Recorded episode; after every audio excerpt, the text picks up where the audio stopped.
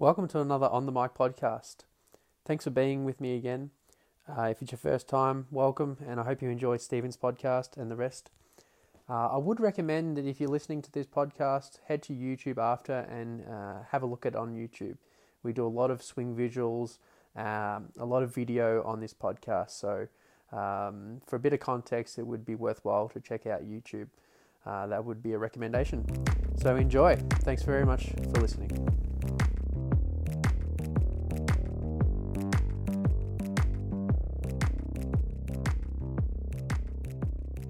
All right, welcome on the mic. I'm Jake Killeen. On today's episode, I'm very excited to welcome world renowned golf coach Stephen Giuliano to the show.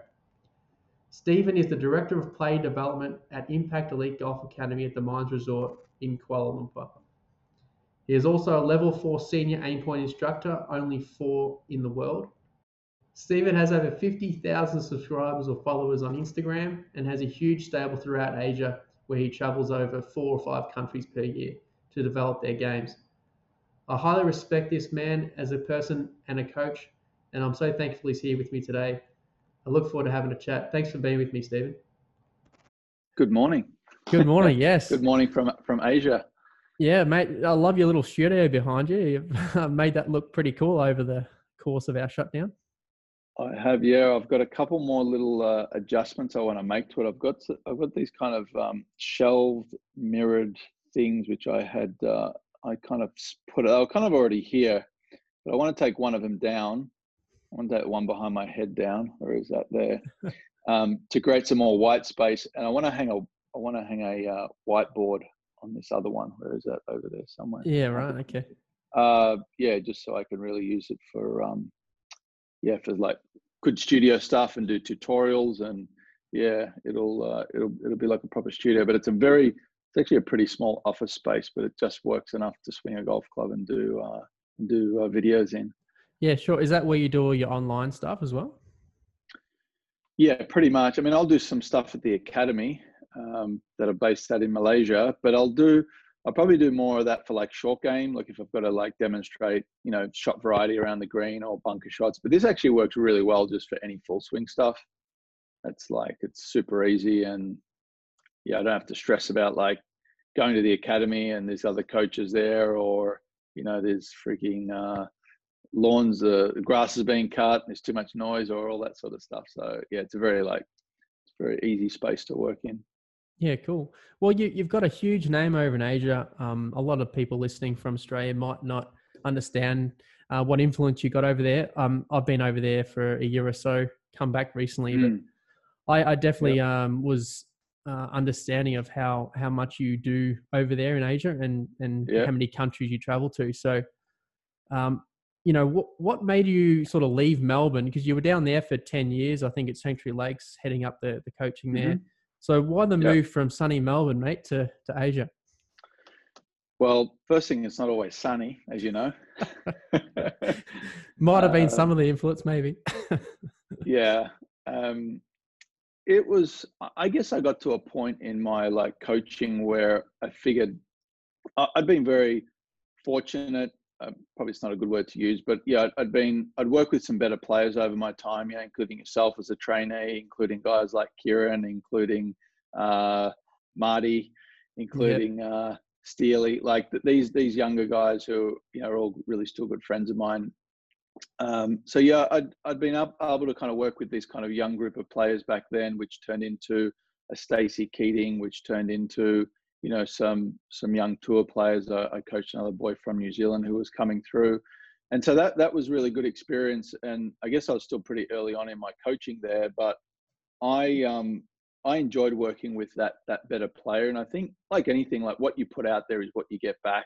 You know, I was very um don't know if intense is the right word, but very kind of focused as a one-to-one kind of coach and was very interested in like the the um the kind of one-on-one uh, dealings with a person, trying to get that, trying to figure out how to make them better. So going through that process, having you know some success with those students, you know, Stacey ultimately went on to play on the European tour, dabbled a little bit in the US. She had some wins.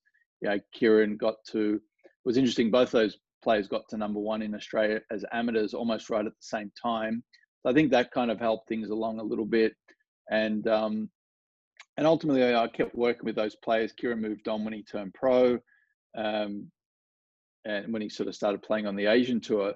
So I kind of got to a point where I'd, I'd finished up at Sanctuary Lakes, as you mentioned, and I'd started coaching at Albert Park. And then I sort of thought, well, is this pretty much what it's going to be like, you know, going forward? You know, my next 10, 20, 30 years. I, mm. I was still a pretty young coach at the time, you know, 10, 12 years, 34, 5, I guess. And and I, I had dabbled a little bit in Asia already. When I say dabble, like teaching in Asia, I'd um, where I used to coach at Sanctuary Lakes, we had international programs uh, pretty much all the time. So we'd have Korean students that would come over. We'd have students that come and train with us from uh, Malaysia and Thailand because we had a, a program that we ran through Victoria University.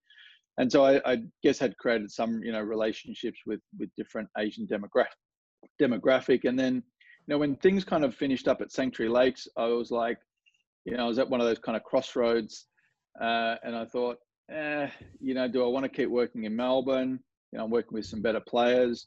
Uh, you know, I was getting, I'd done a couple of trips to Asia already, just small coaching trips. And I'd also had a number of friends over here who were saying, you know, you've got to try it. You know, there's good opportunities, rah, rah, rah.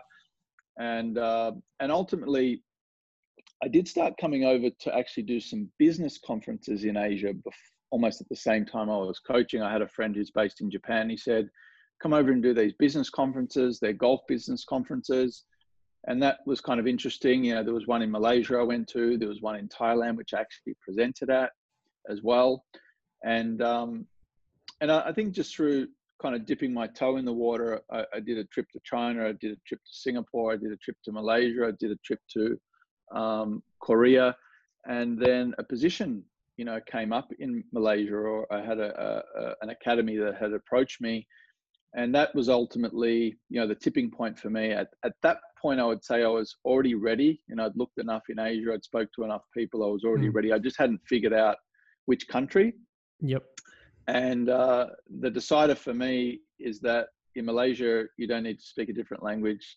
Yes. In Singapore, you don't need to speak a different language. There was a couple of countries that were on my radar where I thought, uh, I think I could, I think I could live there, and it wouldn't be as you know as daunting to me from a language barrier standpoint. So, so kind of roundabout way of telling you that I think I'd had a not had enough of Melbourne, but I was looking for something that um, was uh, like the next challenge, if you like. Mm-hmm. Um, not that I wasn't having success in Melbourne. In fact, the year I left was the year that I'd won Victorian Teacher of the Year, which is, you know, it's, it's a nice accolade. So that was, um, you know, a nice thing to be uh, honoured for, you know, through some of the work I'd done with those players I mentioned and, and other students.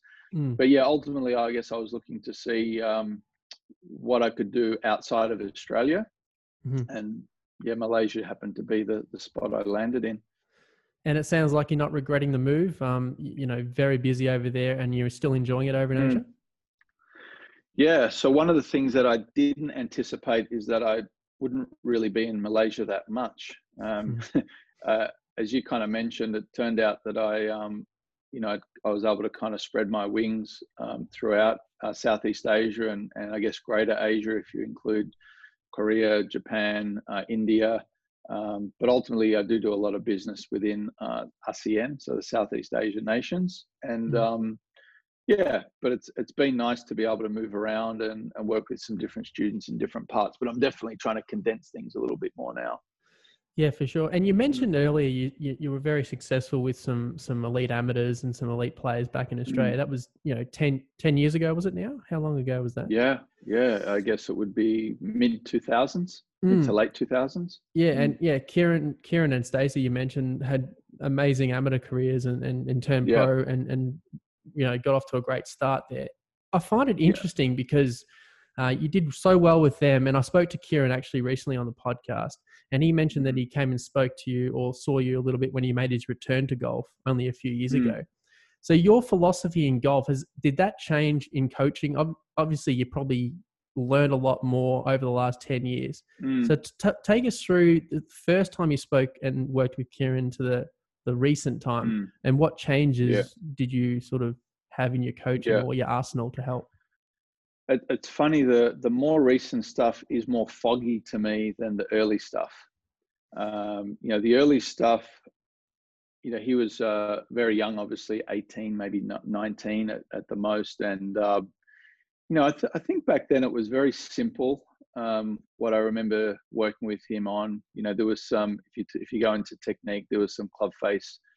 Um, you know, I'm, I'm going to give a lot of credit back to the student right now. Uh, and I, I, can remember this very vividly. Back when Kieran came, I probably had five, I'd say young you know young juniors his age you know i'd say 17 to 20 who i thought were all you know had had a lot of potential um, now as a very young coach very green you know i couldn't tell who had game and who didn't have game i was just you know it, it was each one on their merits and and even now we don't know 100% what you know what the future is so but i remember there was one other boy i thought see this this kid's like he's really gonna he's gonna be good right Mm. And I remember going out and watched Kieran the first time playing because he used to go to some amateur events, and it might have been a Vic Am or whatever. And and you know he was doing well. Uh, you know he had some decent finishes, and you know he was playing this Vic Am, and he was down like three down through you know with nine holes to play, and he just came back and absolutely murdered this guy, right?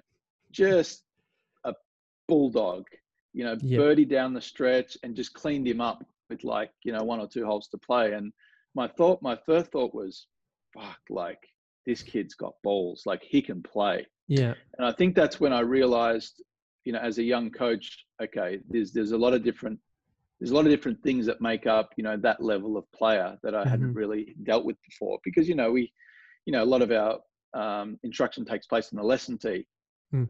and uh, and that really opened up my eyes, not so much to, you know, what I've changed from here to there, but like what the what the player brings to the table. Mm-hmm. And you know, if I went through the the stuff I worked on, it's quite boring, right? You know, we fixed some club face conditions because it was extremely shut. Um, he used to get a little little more tilted in the backswing than what I liked, and we're always trying to get him to move a little bit um, back and away just to kind of balance things out. And I don't think that's anything different than what I would look at now. Mm-hmm. Um, I think I would do things uh, a little um, how could I? I think I'd get to the source of the issue a little faster now. Mm-hmm. You know, mm-hmm. I don't think I'd be like tiptoeing around and doing it like, not that I not that I do it faster now. I just think I'd come up with the um, uh, analysis a lot more easily. You know, mm-hmm. my diagnosis would be a little bit sharper, but I'd still come up with the same, you know, type of uh, of idea. In saying that, from a technical standpoint, yeah, it's definitely changed. I'm a lot more freer in how I like to see the hips move in the backswing. Mm-hmm. I would say, um, you know, the way that I look at, say, a pivot would be more centered than what I would look at before. Mm-hmm. Um, the dynamics of the downswing, I think I'm a little bit better at explaining that and understanding it, and just generally, you know, how I see the the swing shape. Um, but I wouldn't necessarily say that um, what I would have told Kieran back then would be different to now. I think it would be it'd be very similar. Um, and what I worked on with him, you know, going forward, which was maybe five years down the track, it's, mm-hmm. it's, it's, hard to, to, I think it's very, you know, just speaking to you off air there, I think it's, um, it's very tough to talk about that as far as how I was able to help him because I think he was very different as well in his mindset. You know, when I helped him back then, my feeling is he was um, he used to take in information back then in small doses. And I think he took it back then in what he felt like he could use. Like he didn't take the whole, you know, jar of pills that that was given to him, which I kind of respected. And I think also back then he was very fearless in how he played. That would be one thing I would say. What I did notice, like full circle, is, and I, I wouldn't, I'm not going to say this is from me because I can only, you know, talk talk to you about how I helped him up to that point. I felt like he knew a lot more when he came to me, mm-hmm. but not necessarily did that make him like play better. Sure. Um, so I think the information that he had was a lot deeper, but I wouldn't necessarily say he was playing with the same amount of freedom. Right. So what I kind of looked at there was trying to, um, I mean, like anything, I'd look at what his ball flight was doing, look at his shot pattern, and trying to get him to move in a way that would, you know, tighten that up or improve it.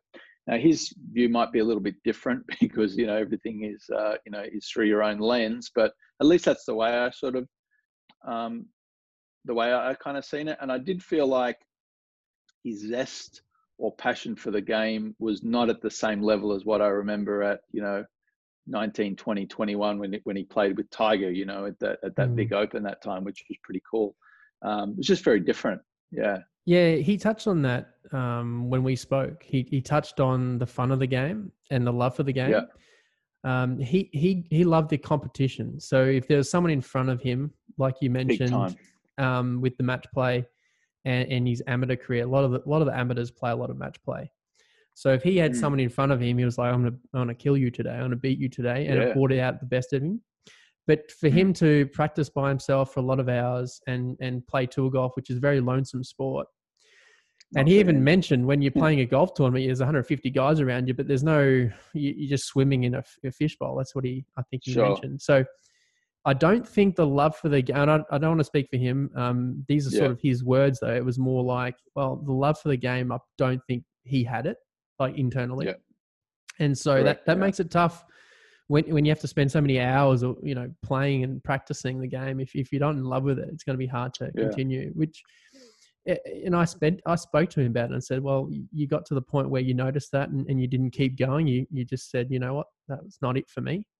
So I respected yeah. that decision too. But uh, he what what career he had was pretty cool. I mean, he was one of the best. He's got one of the best amateur records on file. Right. And on, he won on the Asian Tour what second year out. So mm, um, absolutely, yeah. Like he said, he could have been anything, but he doesn't regret what he's what he's done and what he hasn't done. So yeah, um, I, I, I completely agree with what you said and what he said as far as what I felt through him.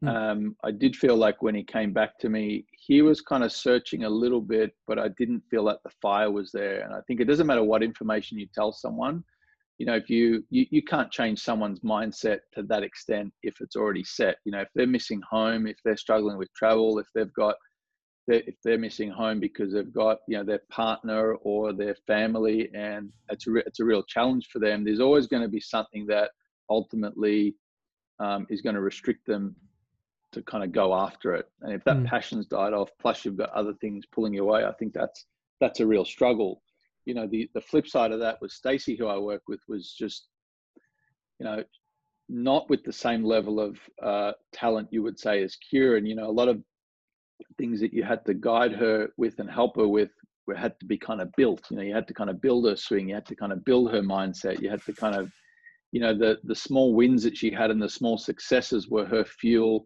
to get to that next level. Whereas Kieran was already like, I'm going to freaking kill you today, like regardless, like it was already there. Yeah. You know, just that kind of dogged mindset, which, you know, I met, I spoke about this in a, in a uh, webinar we did uh, a week or so ago for some of the Singapore You know, I think with some students, it's built in, like it's programmed. They have that internal like drive, and not mm. so much drive as in you know that they want to do well. It's like their mentality is they're going to beat you, mm. and you know whether they're at that level or not. And then you have some others who I'd say Stacey, whereas she had to have the the victories and you know shoot a couple under par to realize, oh, I can do this. You know, it wasn't like I can do this beforehand. She had to kind of see the results and that's I don't I don't know that any one mindset is better than the other because at the end of the day you still have to work to get to that level and that's mm. something that Stacey had a little bit over Kieran um, you know she would do absolutely anything for the longest period of time until you know the machine broke down and she couldn't do it anymore yeah. yeah i got it. And yeah kieran was interesting. He, he described it as he would love a motivator. Like he he wanted that he wanted that footy coach to come in and you know spray him so he can go off and and you know right. take that aggression out right? So um, right. you know as you said that he's got that you know, that skill or that talent already he just needed someone to sort of shake him and say okay off you go you know right. go and get it um, and, and that can't last can it i mean if you got that no, you know over 10 so. 20 30 years of playing golf you just it just won't last will you no, you're absolutely right. It won't last. I'd say it's you know there's going to be some. It's a bit of a ticking time bomb of when it you know the the fire gets you know it gets mm. uh, put out versus if it's if it comes from inside it can burn. You know Bernard Langer it can burn forever.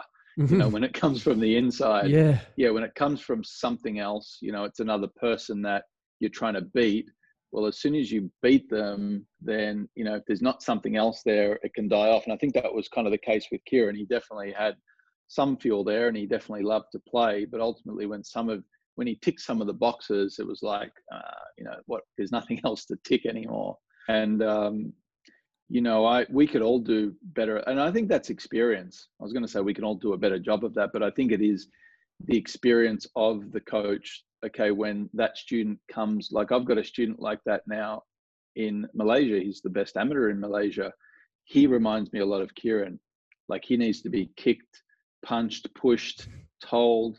Um, it still is a concern because I think ultimately is that still not going to be enough because it's mm. not you know coming from the inside. But mm. but I wouldn't have known how to deal with that student if I wouldn't have had like a Kieran, for example.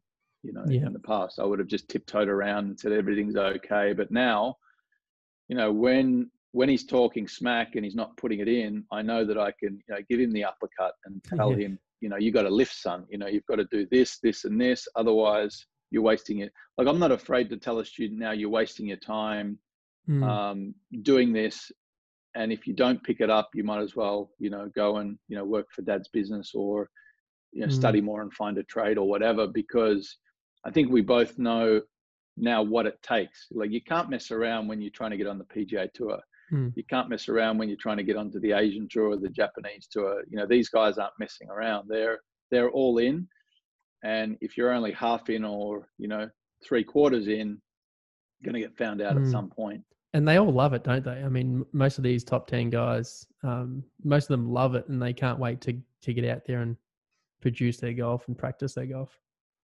Absolutely. I would say, um, yeah, I mean, there's always exceptions to the rule, but yeah, they're uh, they're on full tilt the whole time. I mean, Tiger. I mean, the hmm. amount of time he must still put in to get his body ready each week, you know, to get himself back in shape from someone who couldn't walk. That's that's another level of, um, you know, um, what's the word I'm going to use? Um, I heard this used a little while ago.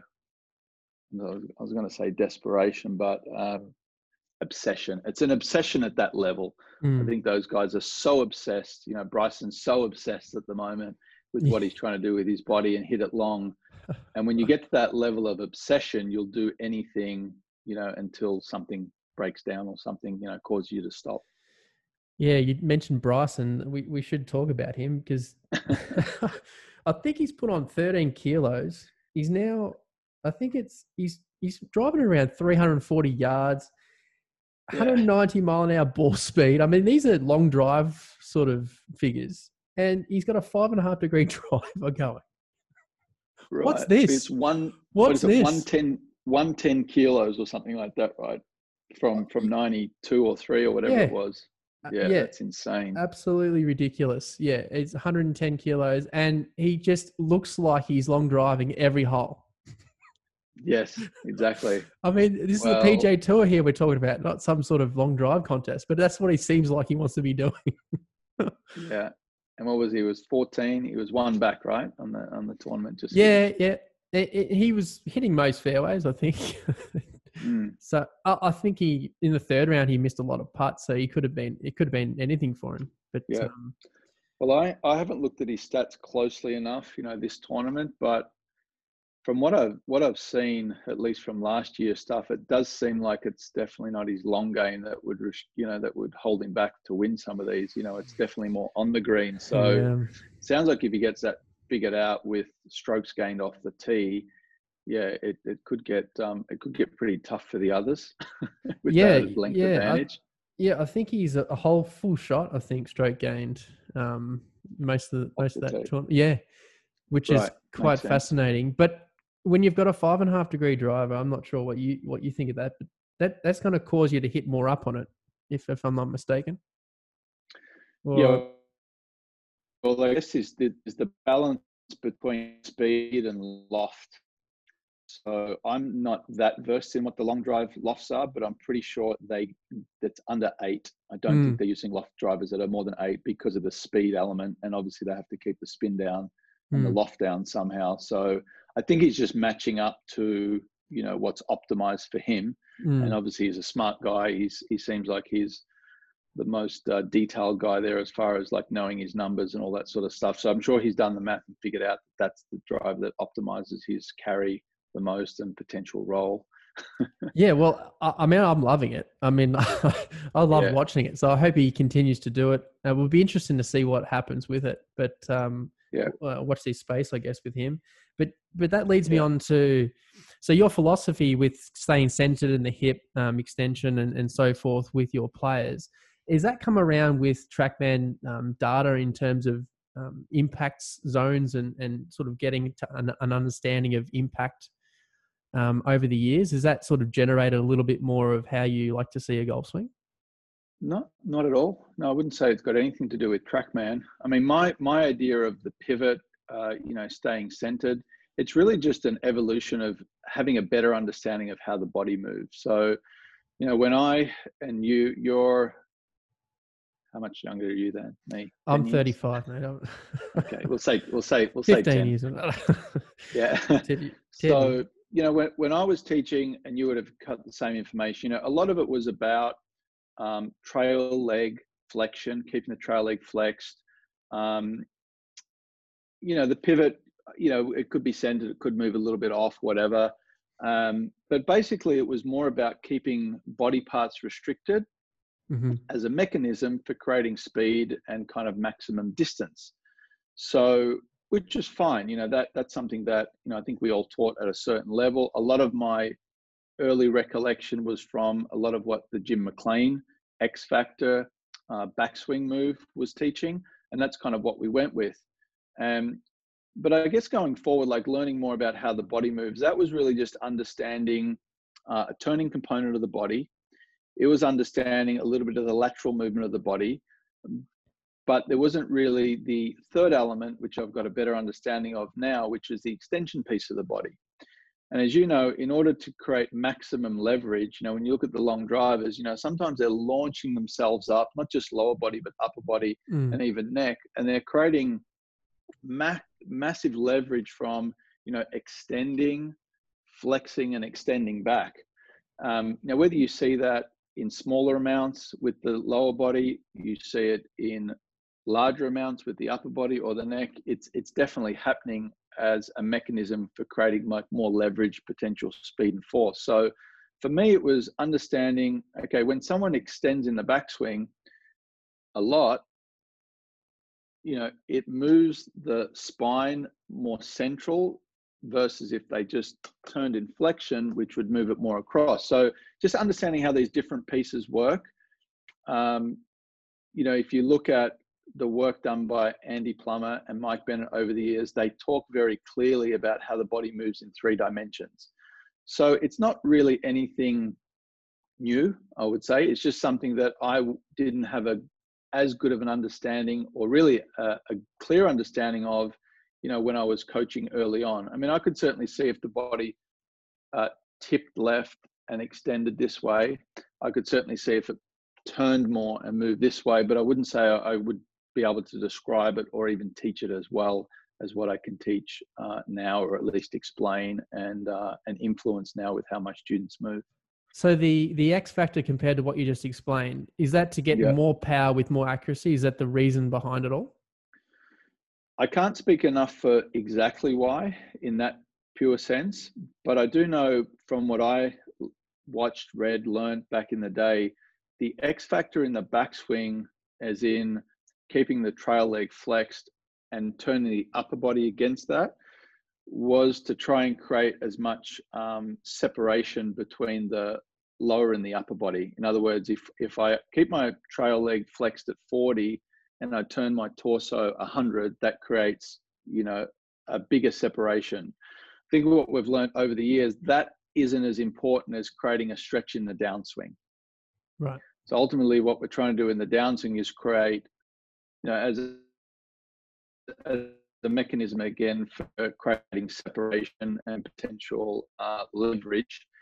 We're, we're and um, I guess you could say uh, his name just kind of slipped me. Works with uh, Sean Foley um, Cameron Champ, mm-hmm. creates a huge stretch in transition. Now, whether whether he lengthens his trail leg a little bit on the way back or he does it a lot, um, at the end of the day, he creates a huge stretch going back, which means as his upper body starts to turn, his lower body's still, you know, staying somewhat um, closed off. And for right. him, he's able to create a huge stretch. I'm not, I'm not saying that that is the only way to do it, but that would be, I guess, the theory behind, um, let's say, an X factor stretch. Right. And do you think it prevents injury as well, or you're not sure how deep that goes? Uh, I think it's person to person, but what mm. I hmm. do know is if you look at the the knee joint, it's basically a flexion, a flexion and extension joint. You know, like the like mm. the like the elbow. It's not. I'm not. It's not meant to twist or turn against something, or at least if it does, that can cause stress on the joint. Mm. So hmm. if I keep my knee facing you, and I try and create as much like internal rotation as possible, and I can only get, let's say, 20 degrees, the only way I can get any more is to either torque at the knee, which can create stress um, because I might not be able to get as much through my thorax. So, does it create uh, stress on the knee? Potentially, yes. And I think it really depends on uh, person to person. If you looked at Jason Day, could you argue that's created stress on his knee? I don't know his the main reason for his injuries over the years, but I, I wouldn't use that as a long term model um, for my students at least. You know, if they're trying to get more torque through the hip, I'd release the hip joint if they're unable to get it through, let's say, the internal rotation of the hip. They may need to actually release the knee more, which releases the hip more and obviously allows them to get more range in that sense. So, in progression from the X sort of factor to what you're doing now, what are you seeing the most mm. benefit out of your students in ball ball striking? Are you seeing what are you seeing? High ball flights, better striking, less curvature, um, freer movements. Yeah, I would I would definitely say with more freedom of movement, they can create generally more range or length in the backswing. And it's not that all backswings have to be longer to hit it further. Um, and also, I would say on the flip side, if you talk about the forward movement, you know, being able to uh, turn better in the backswing, you know, have some amount of forward movement, uh, create more pressure going down into the ground, also creates more of a kind of upward extended movement on, on the through swing. So I think there's both ends that we're looking at there. It's not just the backswing. Mm-hmm. Um, that potentially just helps them to move more freely and potentially create more speed. And I wouldn't say I'm necessarily just teaching them, my students to hit it as far as possible. I'd yeah. say it's definitely a, a, definitely a blend of accuracy. Um, you definitely can't play on the Asian tour or certainly a major tour if your club head speed's under 110, mm. 112 would be considered quite slow these days. So yeah, being able to move the club up around the 115 for a you know an elite male is pretty important, especially if they want to move beyond you know let's say um, a tour in Asia or something like that. Yeah, fantastic. Yeah, so I want to talk a little bit about your online um, mm-hmm. involvement too. I mean, you've got over fifty thousand Instagram followers, um, which I mm-hmm. think's um, amazing. So, did you do you feel like that was a bit of a timing plus your work within Instagram that created that? Um, how how did you sort of generate that many followers with through Instagram? So, f- firstly, with regards to timing, I thought I was late um, when I started using it, uh, it was probably two two and a half years ago. I think maybe something like that. I thought, oh, all these other guys are killing it. Was that and, all two and a uh, half yeah, years ago? Is that all it was? Yeah, it was. Uh, like I, I did a coaching summit uh, a few years back. Let me tell you. Uh, let me just check that actually. Hmm. I'll try and find the exact date. Um, so it was actually 2016 in February. So we're talking. wow. It's actually four years, isn't it? yeah, time flies. So I remember. I remember uh, attending that uh, that conference, that summit, mm. and when I left that, I was like, okay, I need to get better at my social media. Mm. So that was actually four years ago to date. Um, yep. But back then, and I'll just throw off three names that I can remember, and there was uh, Andreas Carli, who's uh, who's a, a, good friend of mine. Mm. Uh, there was George Gankas, mm-hmm. uh, and there was a guy named Jeff Ritter.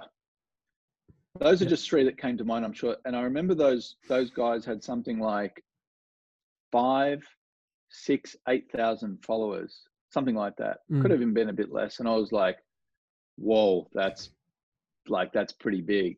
Yeah. And and I just started, you know, I'd, I'd used it. I had a couple of pictures of, you know, me goofing off and maybe one golf picture. I had no idea. And I just thought, well, obviously, you know, these guys are using it, and no one was really looking at Instagram that much from a golf instruction standpoint at the time. And I just thought, okay, from from this day on, I'm just going to produce. Um, I think I said four pieces of content a day mm. for Instagram. Might have been two. I think I think back then it was three or four, and that's really all I started doing. And and my main my main thought process is just to start to document what I'm doing from day to day. And I was coaching a lot back then, working with students.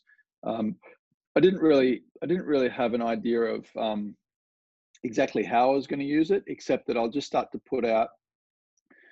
I'd also done a whole bunch of um, uh, magazine articles for different uh, magazines at the time because back then, you know, we were doing that sort of stuff. We are doing magazine articles. That's right. it just sounds crazy. Writ- um, written media is dying in the ass. Written media, yeah, I was doing it. Um, mm-hmm. So I was doing different written media for uh, electronic magazines. Um, mm.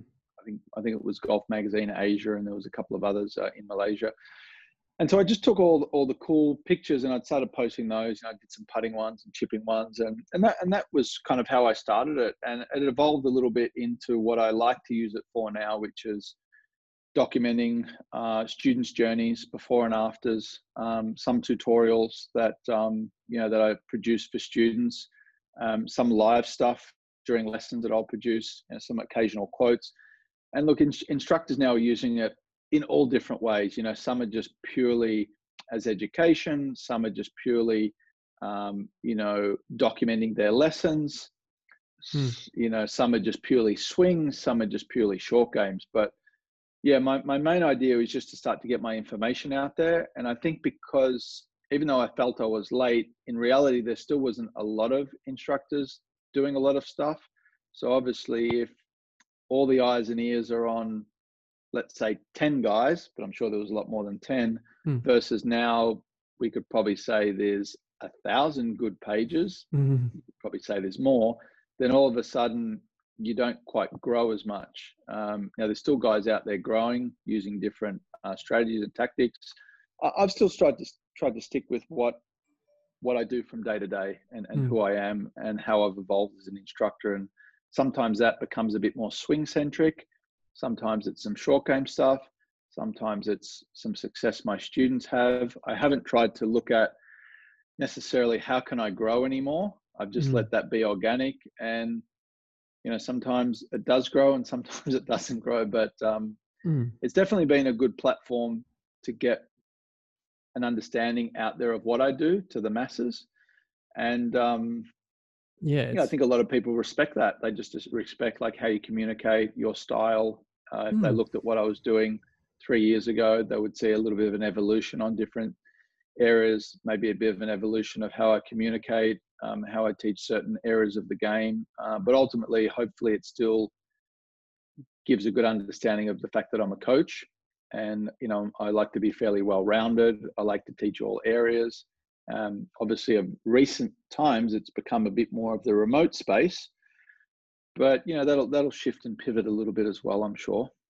Yeah, well, it's a it's a it's a perfect marketing tool, isn't it, for any any golf coach who are running a business? I mean, not only that, but totally. you getting an understanding of of who you are as a person and a coach, and and it's such a personal thing getting a golf coach. So when someone Absolutely. when someone comes to you who already knows a bit about you and what you do, it makes it so much easier to to kick off when when you don't have to sort of try and yeah. sell yourself on the tee.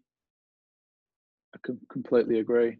Hmm. And the the thing that I would also add to that is I think it's important that you're putting yourself out there on, on any social media platform when eventually that student wants to see you maybe they sign up with you maybe it's remote or maybe it's you know in person which obviously happens they're really knowing what they're getting before they come to see you. You know, they understand how you talk, they understand, you know, what your level of English is like, as in, you know, hmm. obviously mm. I'm from Australia, so, you know, I have a strong accent. Can they even understand me? You know, there's a lot of things that we probably don't, we kind of take for granted a little bit. But yeah, if I, if I had a very difficult accent to understand, if it was very aggressive and fast, there's going to be a certain amount of students be like, I can't really understand Stephen, so I'm mm. probably not going to go and see him for a lesson. So I think there's there's so many things if you go really deep that um, we probably don't think about as much.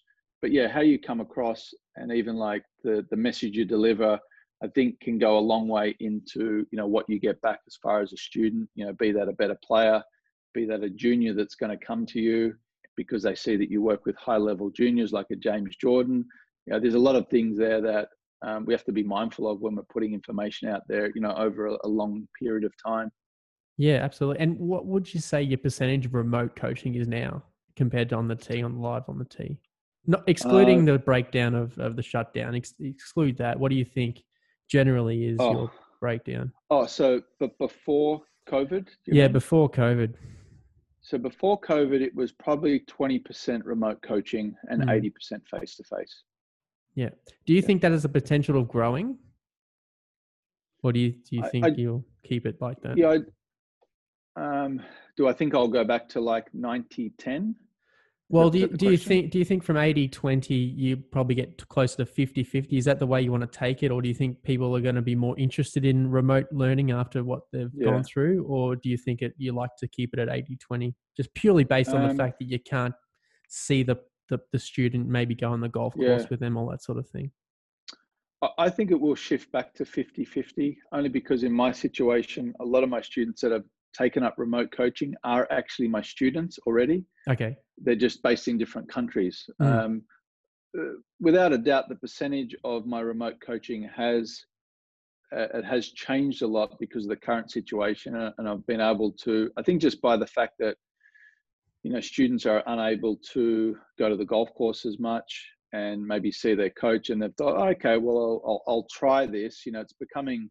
I think like anything 10 years ago we wouldn't put a credit card into a computer because you know of all fraudulent and now we'll just we'll we'll save our credit card in hundreds of websites and mm. we hmm. feel very safe even though we've probably all had one issue over time or an experience yeah. i think that that public perception has changed because of um, i think also because of the, the students are actually seeing that they can make change online, not just with their own games, but they're seeing other examples. Maybe they've looked at me, maybe they've looked at some other cool before and afters, and they've seen the timeline. So they think, well, I can do this at home. It's not as um, one-sided as in face to face. It's not just that's not just the only way, and I actually can get results if it's explained correctly. So I think that that public perception has changed Mm. And students can give it a go. Now they can give it a go for 10 to 20 US dollars for a lesson if they want, mm. for one off. So that's a very low entry.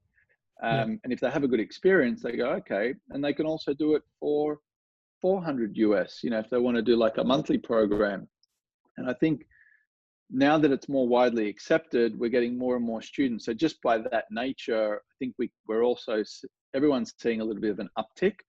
Um, in saying that, I don't think it's going to go completely to one side. You know, it, mm. it has to shift back, um, mm. just because, at least from my experience, you know, I'm going to go back to face uh, to coaching face to face. So, uh, and some of those students are going to be seeing me face to face, so there's no need for them to do that. But um, there's certainly some instructors that are really killing it in that space.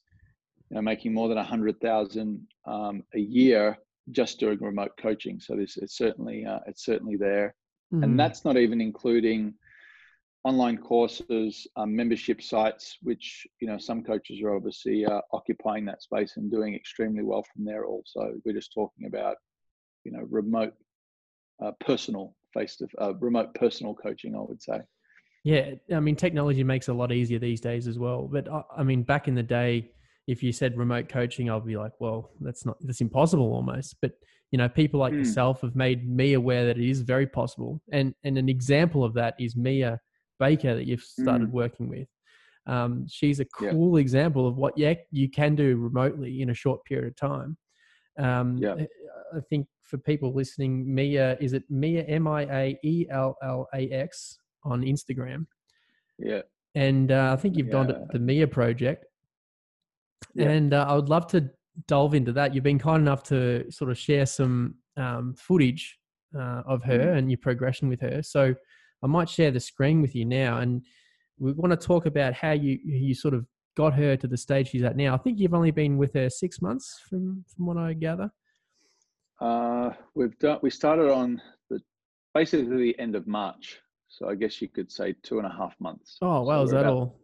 10, 10 12, 12 weeks or something like that in. Yeah. And she was a pure Much- beginner when she sort of started seeing you online. yeah. So she first picked up a club on in November last year. Right. She went to the range a bunch of times. She had a couple of periodic lessons, and so when I when she first came to me in March, she'd basically yeah she'd had a club in her hand since November. So Wow. what you could say that's uh, mm, five months or so.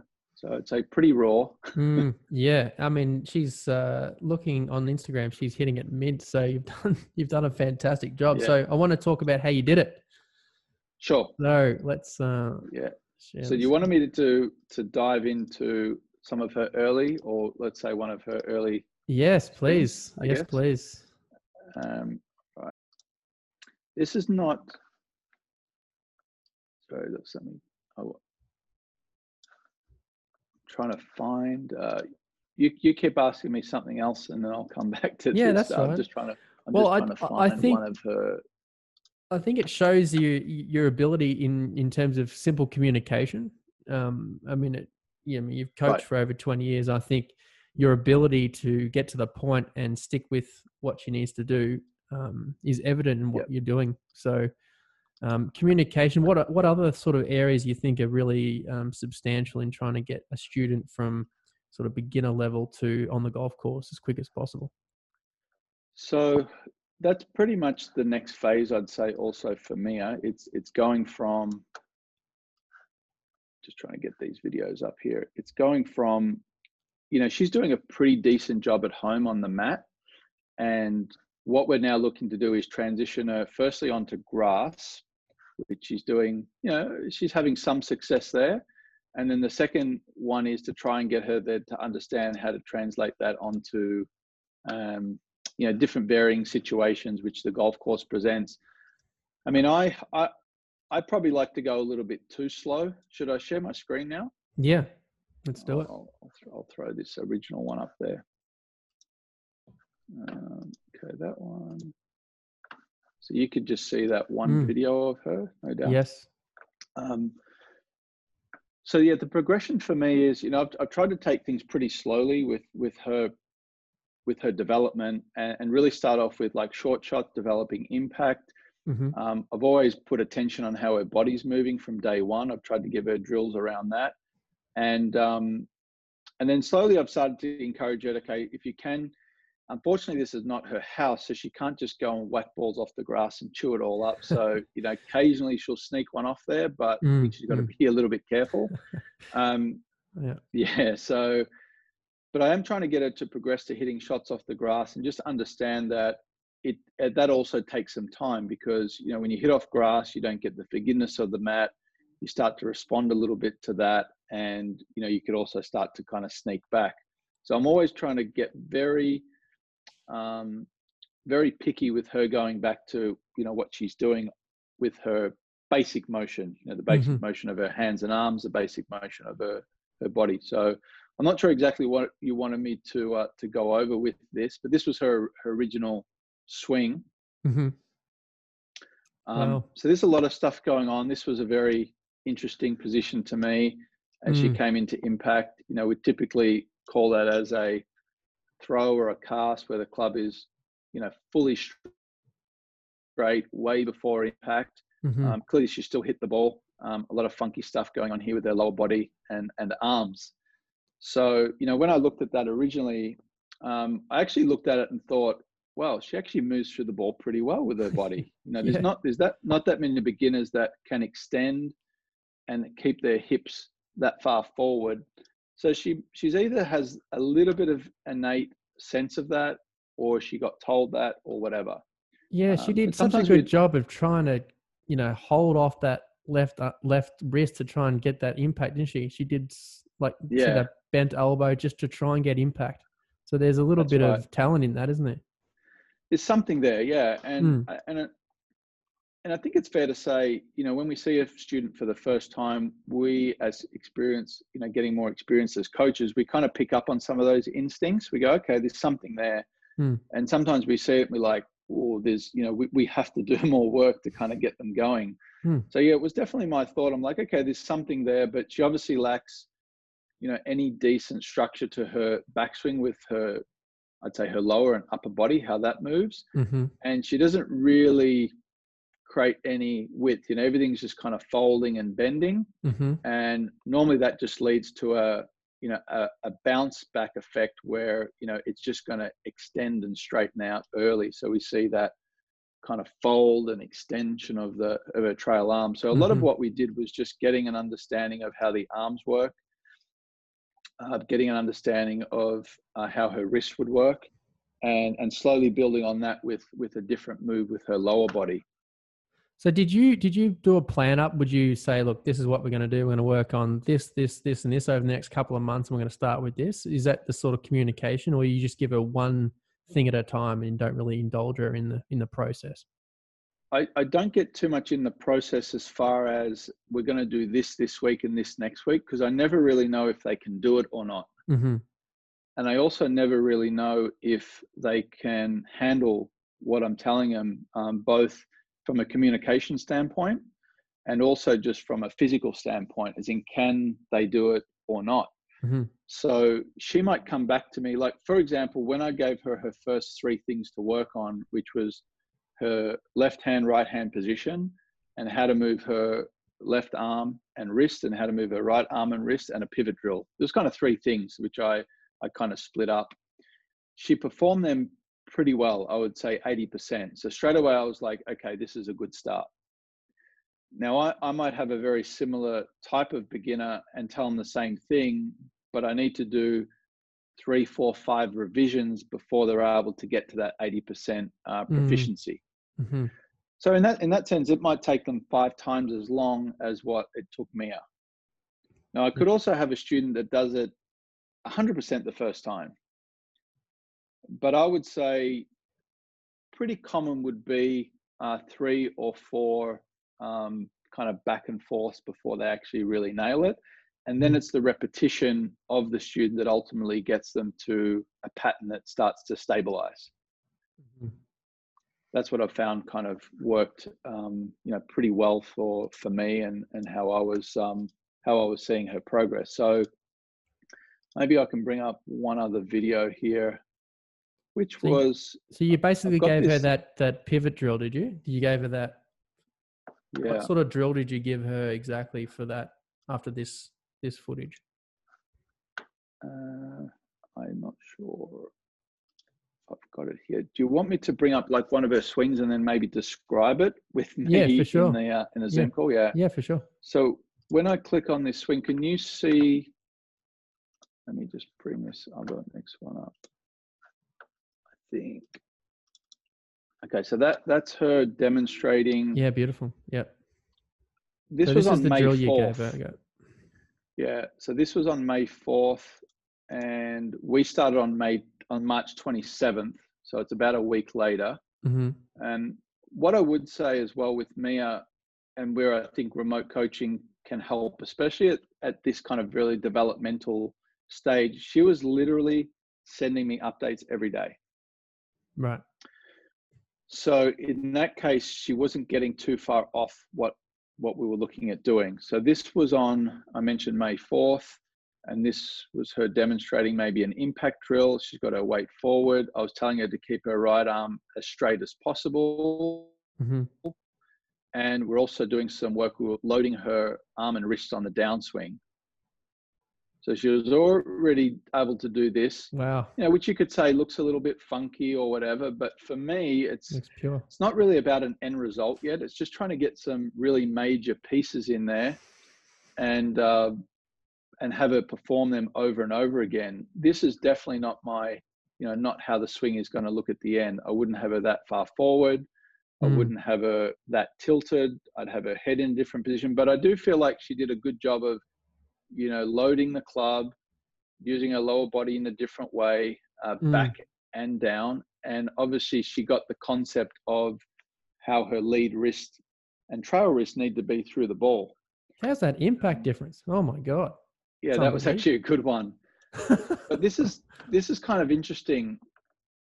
if I showed you her swing, let's say in week eight, which might have been, let's say, into, um, so this was, um, I mentioned in around April the 4th.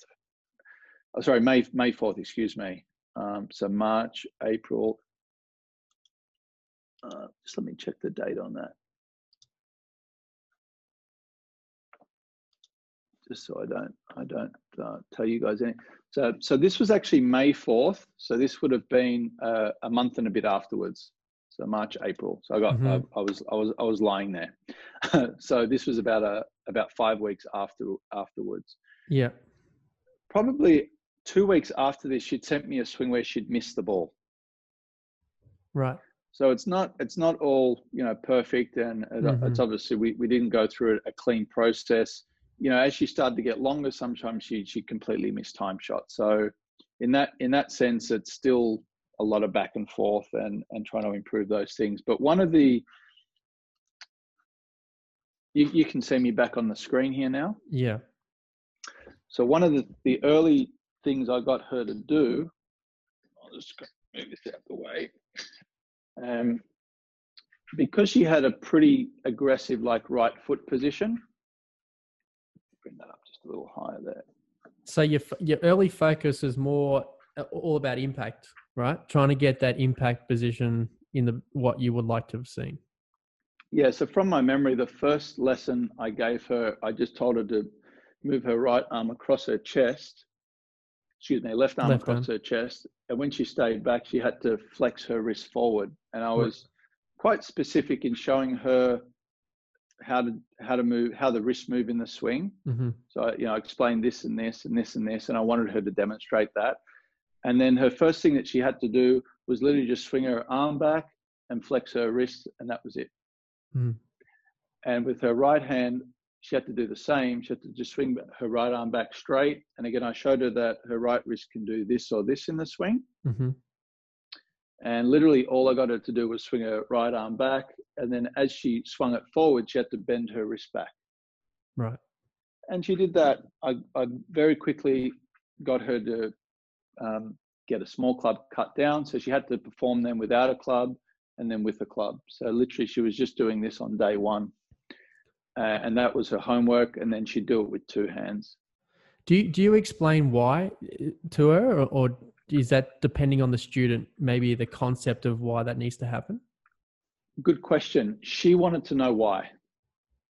One of the reasons why she struggled with uh, a coach that she went to, uh, let's say for a few lessons, the coach had said to her, in your backswing, uh, throw a bucket of water over your shoulder. And she didn't like that because she didn't know why she should be doing that mm-hmm. and she didn't know how it would help her swing. So, in in her case, she did want to know exactly why. She said, "Why would I do that?" And I had to explain that you know, it's going to help her with her impact condition. I had to explain when she does this, the club would hit the ground too early. She'd either hit behind the ball or she'd top the ball, and you know, even just something simple like that, I do feel resonated with her, and she was able then to go, okay, that makes sense. And then Mm-hmm. You know, it helped her connect the dots in her head. I just started working with the most raw beginner I've probably ever worked with, plus online. She started playing golf in May. Wow. And she's from Finland. So uh, uh, I won't be posting anything on this uh, unless she, she wants me to, but yeah. this is going to be a way, way big challenge because it's a bit of a language barrier. Mm-hmm. And I can see she's not quite as coordinated. You know, she's a bit more typical, you know, through the ball. But I'm giving her a similar uh, itinerary or process to work off. Mm-hmm. And uh, that'll also be interesting for me. I think it'll be a little bit more challenging. But she does look like a, a fairly sporty lady um, mm-hmm. and uh, not maybe as coordinated as, as what we would we would like. So there's going to be some challenges there.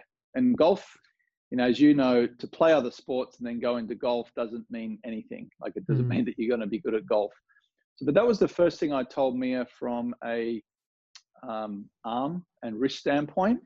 And the other thing that I did tell her to do, and I can't remember if I did this with a club across the chest or not, but I did also get her to hopefully you can just see my feet there. Yep. Yep. I got her with her right foot turned out 45 degrees. And I got her uh, 60 40 or even like 70 30.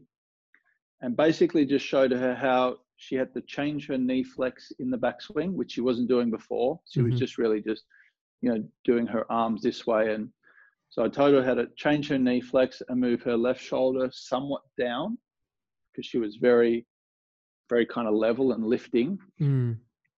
And then I also just explained to her from here how she would uh, have her heel in front of her toe. So that's all she had to do. She just had to change her knee flex make sure her heel was in front of her toe, and as she came up, she had to glide her foot up. And that that's pretty much was her body motion drill to start with, and she had to send me that and demonstrate that to me because she was, you know, she was she was so mm. much this way. So that was kind of the foundation, and, and her lower body doesn't look like that now. It's it's changed a little bit, um, but what I would say is my main goal was to get her to understand at least how to turn her hips and move her left shoulder more down. A lot of people struggle with that when they start. And at least to understand a little bit of footwork for her balance because she was really all over the place in that in that sense. Yeah, that's that's really cool. Very simple instruction. So the the second part seemed to be is that building a, a, foundation for her speed and for her distance. That seems to be the so the first one was more impact conditions. Second part, okay, now we've got to get you into this uh, distance yeah. phase. Um, when you say second part, is in like what I'm doing with her now? No, no, even that drill there where you're talking about left yeah. shoulder down, um, you know, yeah. extending that the leg different, get setting up for that length of swing that's now efficient enough to come down in, in that position. Absolutely. Mm. Yeah, we we did. I remember probably the first two weeks we did so much work on her right arm and her levers because she was just, you know, just folding her right arm like so much in the backswing. And at the end of the day, when you have your right arm this folded, it's hard to create any width on the way down. I mean, the club's just going to bounce off, mm. which is exactly what she was doing. So she wasn't really getting into a position where she could properly load the club coming down. So I I don't mind in that sense to get students overextended. You know, I don't mm. mind getting them overstretched because I can always create a little bit of fold and I can always create a little bit of um, load on the way down once I've got it there. I find it if they're here, they're in trouble anyway. They're just going to mm. throw that thing out there. So that's something that we probably, and she was getting quite frustrated with that because we had to talk a bit about in order to move this around, she had to actually move her right shoulder around. So there was a bit of detail in there, mm. um, which I don't really, you know, it's tough when you're dealing with a beginner because yeah, these are important things to start to get the swing to go longer, but we're trying to find a very simple way to try and explain it. Hmm. And mm. um, and then obviously then they have to be able to perform it. And she's a very detailed person. She's like, I want my swing to be perfect. I'm like, well, yeah. it doesn't matter if your head moves a little bit this way or this way. She's like, it's moving. I'm like, it's okay. She's like, it's moving yeah. down. I'm mm. like, it's okay, you know, because everything's just trying to what I would term is get the main parts and pieces in there first. That that's my main goal to get some dynamics, get the main things working, and as she gets better, you can clean things up. Yeah, I mean, I I yeah. I've got to find the videos. I literally remember for two weeks she would go from a square face to the most closed face to the most open face to the closed face, and I was, and then at one point it was like here, and, I, and it was a little closed, which it's probably been that way for the last two weeks. And I'm just like, I'm not touching it. Like I yeah. don't want to tell her anything, even yeah. if the ball goes there, because I'm I'm I'm I'm a bit worried. Like one small tweak, she would completely, you know, she'll take the whole jar of medicine, and then we're back to square one again. So well, well, remote coaching, that, that's exactly right. And remote coaching has a little bit of a downfall in terms of you can't physically put them in in that position. You can't okay, well, Correct. you're struggling to understand that. Here's the feel, or you know, mm-hmm. here's where I want you. So in that that's difficult as well. But and the same at the same time, if you're able to communicate it in a way and let them problem solve it, I think long mm-hmm. term, if you look at the literature, that's going to be even a little bit better long term for them for, for it to stay yeah. in the in the in the mind. Exactly right. And I, this is where, and I know you've done some study on this as well. This is where my background in NLP, you know, I'm, I'm, a big proponent of that. I've studied a lot of NLP, has kind of really helped, not, not just with remote coaching, but normal coaching, because you could say, well, we're trying to find a certain position in the swing because we know it's going to help them on the way down. So what I've tried to do a little bit with generally with remote coaching, I, I won't ever tell the student to do it one way. I'll normally give them like three. So with Mia, one of the things that we've been trying to do a little bit better job of recently is when she make when she does her backswing, she moves her left shoulder down so fast, you know, her head dips. So when you look from behind, it's going really down and forward. So what I've told her is I basically told her this is the general movement that we want. You know, as you go back, the shoulder's going to turn a bit more level for her. And I might tell someone who comes to me tomorrow a different thing, but for her, it's more level. Mm. And then I told her we're going to do a sequence of three. So you're going to do one where it feels a little bit different. Then you're going to do one where it feels, and normally I just use numbers. So I'll say like a two out of 10. It's not too invasive. The second one's going to feel like it turns about a five out of 10. And the second one's going to feel like it turns almost level or flat after the takeaway. So I'm explaining her when to do it. So from here, now is when you feel it. And then she just sends me all three, and I can go, okay, this is about where we want it. And I'll say, we're going to practice a little bit at, at a five to seven feeling for the next few days. And I'll just monitor that. And then when I feel like it's where it's a bit more optimal, I'll tell her, now we're just going to now we're in maintenance mode we don't need to feel that five anymore or seven mm. and that's that has been one way that you can kind of get the message across um, you know be it remote coaching or otherwise so you start to put as you said a little bit more um, awareness back into the student and it also kind of gives them a sense of what would be too much or too little versus just trying to find, let's say, an exact position. Mm. Has, has it helped your communication on the on the on the live tee over the internet? A lot, a lot. Yeah, great. Yeah, that's mm. yeah. It's it's hard for me to explain how much it's actually helped. Mm. yeah, well, yeah, great, it's yeah. really changed. It's it's really helped actually. I would say. Mm. I, I would say I'm now I'm now going a lot slower on the lesson tee than what I would have before. And I think I'm being a lot more thoughtful and explaining things when I'm trying to get a certain message across more than before. I'm a lot less about let's just start hitting balls and a lot more thoughtful about okay, let's work on this a little bit. Let's try and create a feeling. Let's understand it a little bit more.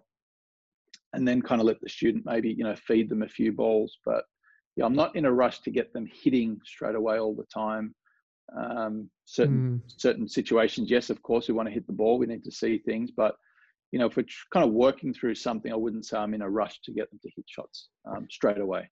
Yeah, I've observed you a couple of hours um, while I've been over there, and one thing I've noticed with yourself and any good coach I've seen um, is the efficiency in which you speak and and the calmness of which you go about your your golf lesson.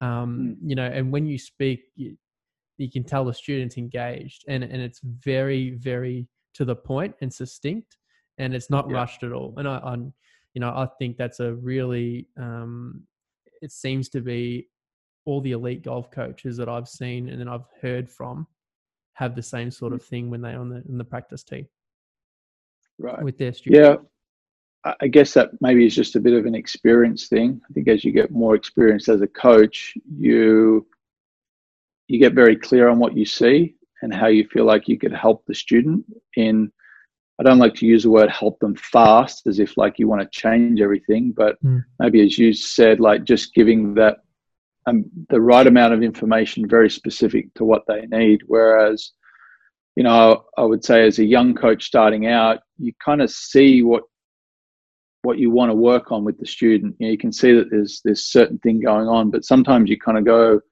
kind of the long way to get there, or you might quite hit on that point the first time. You know, it takes you a few goes. It takes you mm. five to ten lessons before you you actually really nail it. Whereas as you get further along, it it just takes you five minutes. And I'm not saying five minutes to make a change, but five minutes to kind of get the message across and for the student to to be kind of clear on that message. There's a lot less um, experimenting Mm. um, and you you hit the point a little bit faster. Now you could still experiment with how to create the change, but I wouldn't say you're experimenting with um, the information that you're giving them. I think that becomes a lot Yeah. clearer and Absolutely. succinct, as you mentioned. and you back it in. You, you don't you don't after a couple of weeks if it's not working, you don't go, oh no, let's do something else. So that's another thing I've learned. uh, You know, in my ten years of coaching, Uh, early days I'd be like, oh my god, this person's not getting it, and you'd be just Yeah. like changing everything.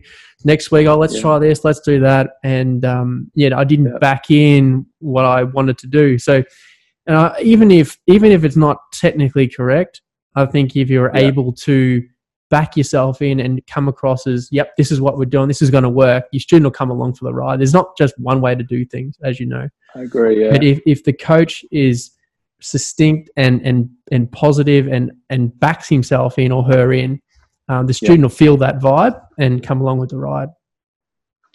Yeah, I mean, I I couldn't agree more. I mean, I was like hundred percent on board with what you were saying there. Um, Mm. You you definitely need a, a to to to coach at a, a high level. You need to have confidence in what you're doing, and I would also say you need to have a good plan of when the student's in front of you. And as soon as you start to give information, you need to be very clear, sort of in what you're saying, because the student will pick up on that, and you need to kind of follow through as well. And from what I've seen with with really good coaches that are certainly making you know changes or they're working through a student in different phases, I almost get a sense that they know what's coming before they've done it. So they kind of know already what's going to happen. Mm. Now that could even be, you know, with a conversation around mindset. You know, they they kind of know what the students, you know, what they're certainly getting information from the student, but they know what's going to happen as far as um, how it's going to help the student, and they almost know the reaction of the student before they get it. So, for example, a student that might say to me, you know, I was leading a tournament coming down the stretch, and or, or even something like a different example. So one of my students, she says, you know, I'm str- you know, I struggled the other day. I, I made four straight birdies. She's a good college player, and you know, everything like crumbled after that. And you know, I can't, you know, I'm struggling to go low, and I, you know, I, I feel that in that situation, I'm not handling it very well. So they're obviously looking at it in a certain light. And as a coach, we need to go, well, hey, how many times have you had four birdies in a row before? Um, Mm. Do you know that, you know, being able to get four birdies in a row, it's going to be the pathway to shooting a 64 3 2. So the take that we would give it as a coach, we just put a different perspective on it. We come from this side and we say, this is actually a good thing Mm. good to be out of your comfort zone. When you're out of your comfort zone, you know, you learn to develop, um, you know, new thoughts and feelings that when you're in that situation again, you're able to better handle it. So we look at it from a completely different light. And we know that that information, when we feed it to them, is going to fuel, you know, a different response in their brain the next time that they're in that situation. And we could go deeper into that. Mm. Just like, you know, when we look at a certain setup position, and let's say it's an ex- extreme slice setup position. So balls forward, uh, grips weak, hands to back. Ball's only going to slice from there. So we know that when we tell the student, this is a good setup for a slice. If we want to, if we want to neutralize that or even go into a draw, you know, we would have the grip a little bit more rotated or the face more closed. We'd have the hands more forward and we have the ball more centered. So we can say that because we know that when we do it, it's going to now neutralize the path. So I think good coaches have a mindset. They have a they they understand what's going on. They're able to relay that back to the student in a very clear way, and then when they when the student goes and does that, they, they get the result that the coach said or or that they said. So there's kind of like this nice little cycle of um, competency. You know how they, they listen, they see the ball, they see the situation they're able to give constructive feedback in a manner that the student can understand. They're able to deliver that feedback verbally, uh, you know, technically, video, and then the student gets a response straight away. You know, they're able mm. to use that information. Oh, the mm. ball did this all of a sudden, or oh, I'm I'm three under again. Okay, let's let's settle down here and and uh, understand that this is normal. It's normal that I'm going to be a little bit out of my comfort zone. I'm going to use the breathing technique that coach said. I'm going to get in my head and have some, um, let's say, positive self talk. I'm not going to crap myself here. And I'm mm. going to stay focused on my routine, keep playing my shots, and you know trust my process. Start to have more faith and belief in themselves. I think when you can do that, all of a sudden, yeah, knowing what's going to happen before the student does gives them a lot of confidence. Um, yeah, yeah, yeah. And you, you're form we're looking at. Yeah, you talked about NLP um, before. Yeah, the understanding of of how the human learns, the motivation part of, of being a coach. Um, it, it's it's mm. very very important along with the technical side. So um, it, you you really well explain that as as a good coach should have all those areas. Do, do you have a fingerprint or a system? Not not for for the actual swing. We've talked about that, but in yeah. terms of your elite players, developing them to become the pros and, and the successful tour pros they yeah. want to be. Do you have a system in your mind to sort of get them there now? Have you have you developed that or written that down, or how do you go about that? Or is it just so individual for you? It's it's definitely individual, yeah, and it's um, it's a combination of too many things. Obviously, maybe to, to list today. Mm. Um, because you know you you can get someone like a uh, Kieran Pratt. We go back to Kieran. Literally, I don't have to talk about the mental side to him. He's a he's a bulldog. You know, in his case, it's really just okay. We're going to get his technique in order. We're going to make sure that he's you get his ass into gear. Make sure he's not being lazy. You know, whip him mm-hmm. a few times and mm-hmm. just let him run. You know, he'll do mm-hmm. the rest. He knows how to win. And then you look at, say, a, a, a Stacey, for example, where you have to feed every element of of that beast. Mm-hmm. Technically, she was very poor. Mentally, she needs some building up. Um, when she's in situations on the golf course, she breaks down. So you need to let her understand this is okay. It's natural. We keep, we learn, we build, we grow. Mm-hmm. Kieran didn't break down. You know, he played with Tiger Woods and outscored him. You know, you don't mm-hmm. have to teach him how to play. He's got that no. in him. So I think it is highly individual. You know, mm. some students, it is more of that, you know, you need to dive into the, the mentality. You know, I work with just the, the, probably the most talented golfer I've ever worked with, uh, Indian girl named Aditi years ago. I d- I didn't have to dive into the mental side. She was as strong as an ox. Mm. Mm. You know, she was so dogged. Um, so for her, it was just developing more of her short game skills and her technical skills and her practice habits. She had poor practice habits, how she mm. structured her practice. So in, in her case, it was very, very uh, different. You know, all three were different, and those were probably the three students that that I work with from a younger age. You know, I've worked with pros at a high level and that's sure, but that have had success where I've had the most influence. And all three were completely different styles. So mm. to answer your question, it's all different. It gives you a little bit of a taste of some of the differences, and I think you know, if you if you go into a lot of Cameron McCormick stuff, you know, you listen to his uh, Earn Your Edge stuff. It's bring, uh, different players bring different things to the table, and I think that's what makes individual coaching so interesting. We're not all telling them the same thing. Mm, you know, some mm. of it is more evaluation of stats and mental side. Some of it's it's more technical because they can't hit that shot. They don't know how to. They haven't got that technical proficiency. So I think that's what makes it very interesting. Yeah, I would just to finish. That's that's awesome, Steve. Now, the, I want to talk about the preparation because what I've spoken to a lot of tour players, ex tour players, and they keep talking about their best weeks are when they're prepared the most. So um, they they talk about the mental preparation. They talk about knowing the shots they need to hit. So, how do you prepare your elite players? Like, what is it that you need to do to prepare your players to play and for them to be successful in any given week? So, I'll start off and say, without a doubt, that the game and the mental, sorry, the the physical mental preparation of players is it's really on a different level than what it used to be. I think golfers and those sorts of players are much more aware of the things that they need to be doing um, you know, we've always heard of that word like periodization. and you know preparing for specific weeks. Some of the things I like to do would be around analyzing that golf course if we've got the opportunity to do so. They might have played that course the previous year. Looking at specific shots that they may need to play that week. Is it a particularly narrow golf course? And do they need uh, a second, third, or fourth backup drive? You know, do they need do they need to learn how to hit their driver a little flatter because it's windy and narrow?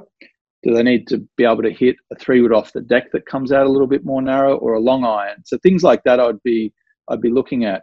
Um, Bryson is just bombing all these things over bunkers. You know, maybe his thought is, well, if I can just hit it 30 yards longer, I don't need to hit an iron off some of these holes mm. through a narrow gap. I can just bomb it over. So yeah. maybe that's his thought of preparation. But I, I, would say what I'm looking to do is trying to map out what shots they, they might need that week. We know at Augusta it's more draws, and Tiger's already practicing draws all the way back in you know November when he's playing other courses. Um, it could be the fact that the green speeds are going to be 12 the next week at the US Open, so we're not going to go and play it. I'm not going to practice at my home club, which have got nines. I need to go and practice to that club that's, you know, a few kilometers away because their speeds are 11, and I need to get my feel in. So those are some of the things that that I like to do. Going a little deeper, it would be just understanding shot pattern the players' dispersion coming into that week. Um, what sort of shapes are they hitting? And how is that going to work with specific like pin locations? So I think, but that that would be more generic, and I think that can be constructed no matter what course you're playing, and maybe even going another level deeper than that. You know, we might be getting more into competitive type practice with players, spending more time on golf course, um, stressing them a little bit more in competitive mode Mm. Obviously, there's there's hundreds of drills that, and ways that they can practice in that respect. Yeah, yeah, that brings me on to the unconscious competence part, and and and that's what you know we talk about with Mia going from you know she's got a nice foundation now. You've built a beautiful foundation, but now to make that unconscious competence where when there she goes on the golf course, she has to do it one time, or you're playing, you're you're you're trying to get your card at Q school. There's pressure so ha- how do you develop your players, you know, to have that competence that's unconscious when there's pressure and, and your mind tries to get in the way? So a couple of different um, threads to pull on there. I think the second one being, you know, looking at going to a Q school and trying to figure that out. Some of it's experience for sure. You know, some players are just gonna not know how to handle it the first or second time.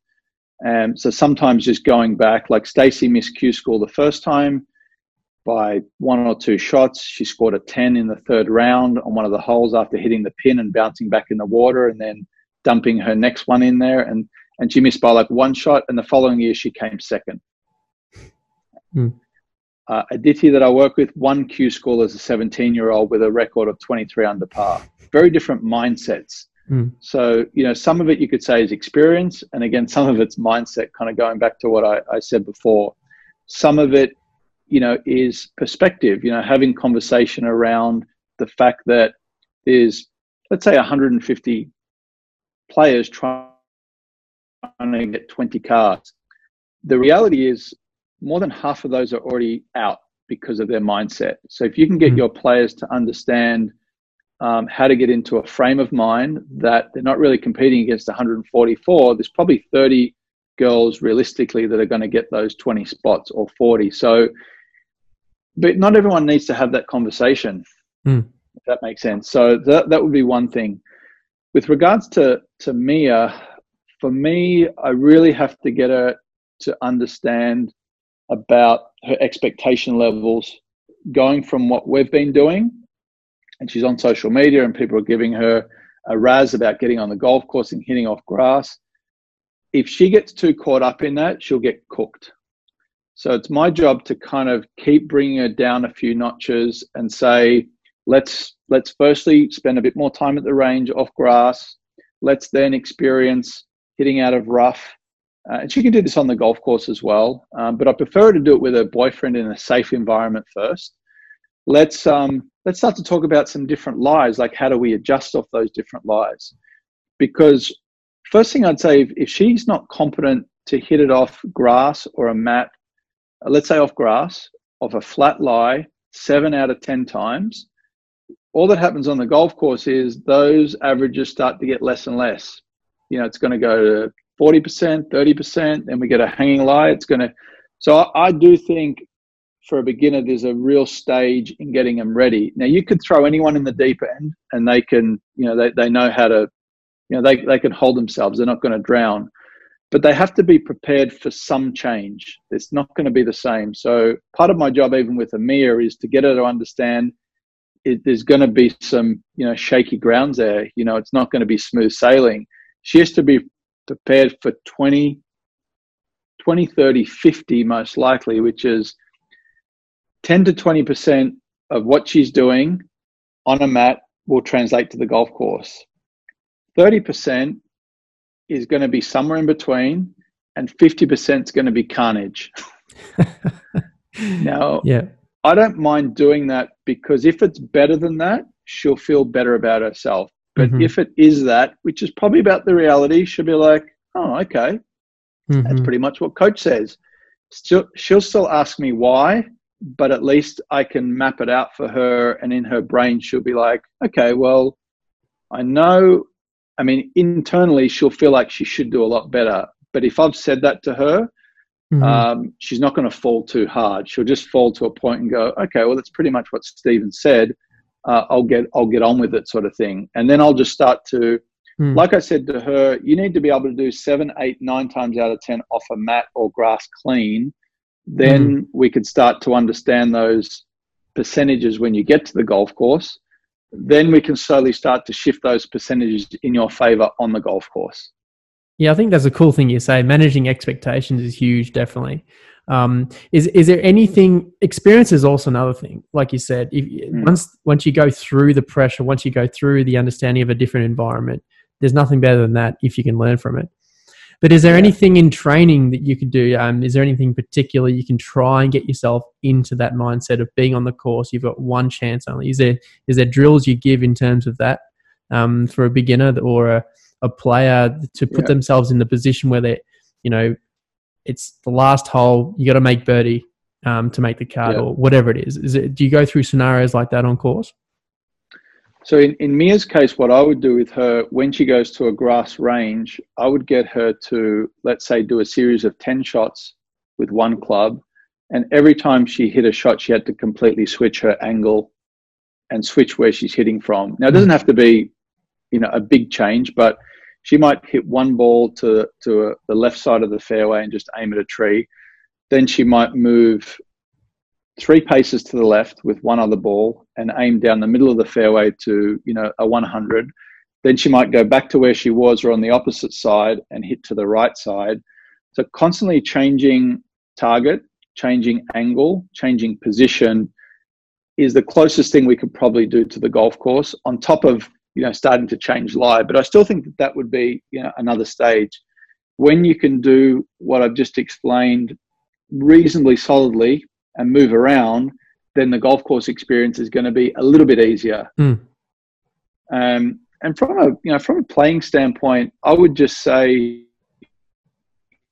it's it's tough. I mean, I don't think it matters how much money you have on the line and how many guys you play with in like a competitive environment where you know you've got a one shot lead and you've all put in 100 or you've all put in 500 and there's mm. a hmm. little bit and the juices are flowing I don't still think you can replicate what it would feel like to have to make par to, to get your cut on the Asian tour or the US tour. I, I just I really don't think. Mm-hmm. I think that's still an experience thing. Yeah. There's coping mechanisms for sure. You know how someone might talk to themselves, but I think mm-hmm. all of that is done through the course of um, being in those situations. Yeah, very cool. Ultimately, and different people are going to handle it in different ways. I, I think that's fair to say, based Great. on a lot of things. Yeah, cool, mate. Well, two questions to finish. One is if if if you're a golf coach coming up, young trainee, and you're listening to this, what advice have you got from a young coach point of view to make a successful golf golf coaching career over a decade or so, twenty years, thirty years? With, without a doubt, I mean, you have to have a passion for teaching. So, assuming we've got a super passionate coach, I would mm. say literally learn everything you can learn within your chosen field, even stuff that you think is not right, even stuff that you maybe you know it's it's publicly you know someone says oh don't do what mike bender does you know that's that's wrong or you know mm. don't do what andy plummer teaches or don't don't do what george gankas does. Learn what everyone does and you'll eventually like come up with you know what works for you. I would say don't be single-minded be like very open-minded and i would say that's for all areas of the game. If you want to be a coach you need to have some skills in all areas. I don't think you need to be an expert in all areas but you need to understand if the body's not working correctly okay maybe i can't help them out because i'm you know i haven't studied anatomy for my life but i i know that you know this this arm can't move very well.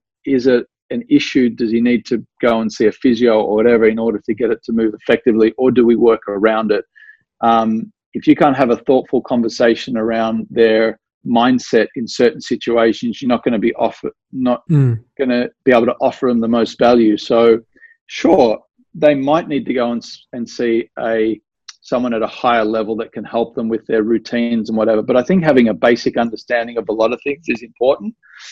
Mm-hmm. Um, otherwise, you're going to be a bit of a one-trick pony, which can still work. I mean, there's great swing coaches out there, but I'd say be very open-minded and be very passionate and learn as much as you can um, for the first 10 years. Do not be interested in making money. There you mm. go. Hmm. Yeah, nice.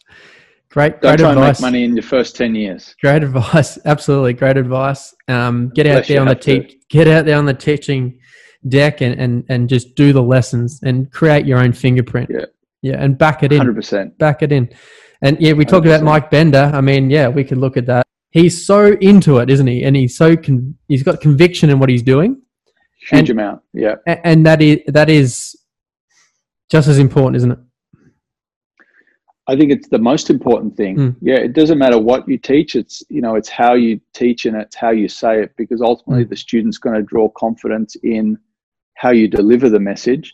Mm. And and Mike's obviously a brilliant coach. He's had a, a laundry list of tour players that you or I would never have. Mm. Mm. You know, it's just it's just the reality. So mm. whatever he's saying, he's it's working for him and his students. And I think there's, you know, it doesn't matter, you know, what really you're saying, as long as you're getting the results. That's the most important thing. Everyone's going to have differing opinions. You know, we're not we're not changing the world. Yeah, for sure. um, but yeah, we're just trying to keep, you know, get our students better and get them to enjoy the game at the highest mm. level that they can possibly get to. Mm, yeah, great. And uh, the last one was if if I'm looking for a golf coach, um, mm. I'm out there. I'm, I'm, I'm either a beginner, I want to want to try the game, or I want to take my golf to the next level. What do you look for in a in a coach? I would say you're definitely looking for a coach that fits the current level that you're playing at, which again can be somewhat subjective. Um, but if you're looking, for example, for coaches online or maybe in your area, I think you want to have an understanding of are they currently coaching a lot of beginners? Have they had success? You know, an elite player, are they working with current elite players? You know, Jay Kelly at the moment, who's in England, he's got a tour school project he's doing. He's got 25 or 30 really elite players. So his focus is he wants to create mm. uh, players that can play on the Q school. He's very focused. So you know, if golfers are elite players are looking for someone in his area, they're going to be drawn to him. Mm-hmm. Uh, Bernie, that coaches in Singapore, works with juniors, all under 10. That's where you're going to go. You don't go to me. So I'd say do your research on who you, you know, who are you right now, like what level are you at, and which coaches had results in that space. It can be other things like price points and whatnot. I, I kind of get that, but you know, if you can come up with a list of two or three coaches that you've heard speak, you know, maybe it's on YouTube, maybe it's on Instagram, maybe it's on their website, and you know you like their message and they've had some proven results. I think that's where um, marketing and social media is important. If you can put live lessons of how you've um, you know uh, improved the student, whether that's Instagram, whether that's YouTube or whatever, and students can watch that, now they can make a very informed decision versus just some nice text that might be on your website. Mm. I just think that's where everything's going. It's it's very visual. You need to be putting yourself out there to some extent, whether that is written or it's video or it's you know you're able to project your message out there.